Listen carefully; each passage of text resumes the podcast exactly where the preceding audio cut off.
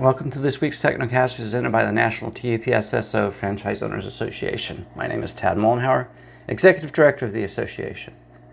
So, how will this end? And by this, I mean the rapidly deteriorating relationship between the UPS Store Inc. and its franchisees.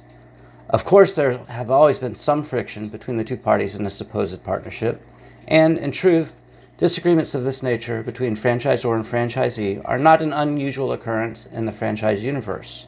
However, for our network, this ever expanding source of friction is quickly reaching a point of no return.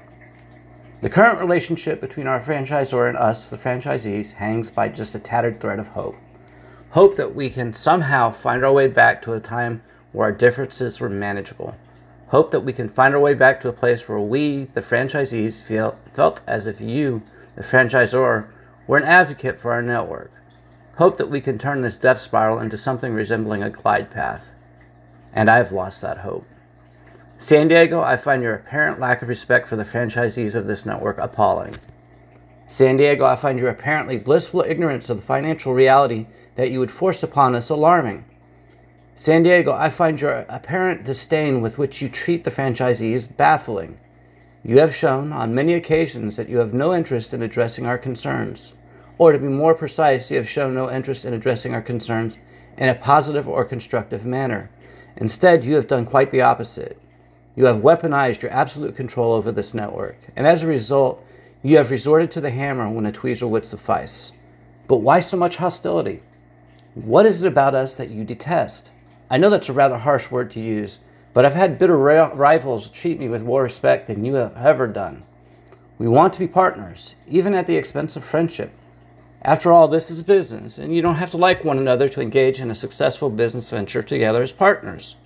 So we've tried to be constructive partners, offering suggestions and sharing our real world experiences as we really want this partnership to work.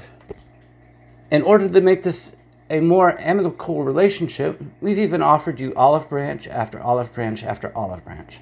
And every single time that we do, you smash it with that hammer of yours. So again, I have to ask why the hostility?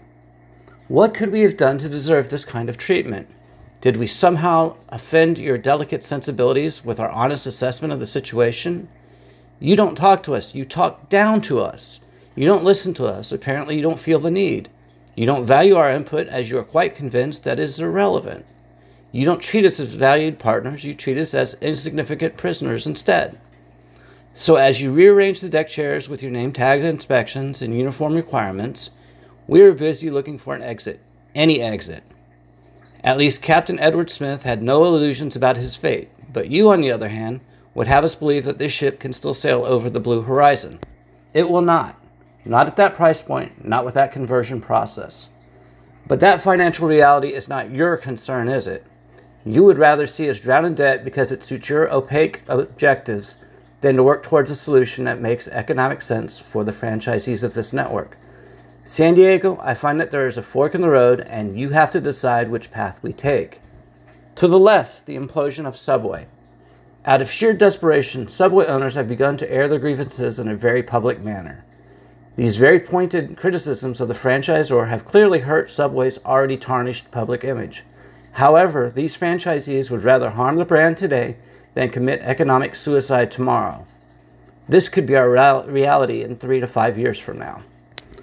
To the right, the evolution of Dunkin'. At one point, the Dunkin' relationship between the franchisor and the franchisee was even more toxic than our current relationship is with San Diego. It took a lot of hard work, but the two sides were finally able to form a working collaboration that has greatly benefited both the franchisees and the franchisor.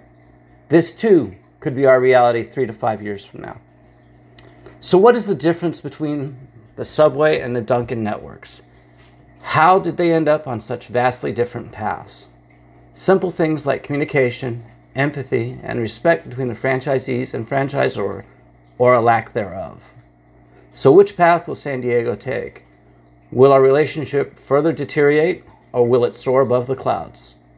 While no franchisee franchisor relationship will ever be perfect, it is crystal clear which path Subway decided to take.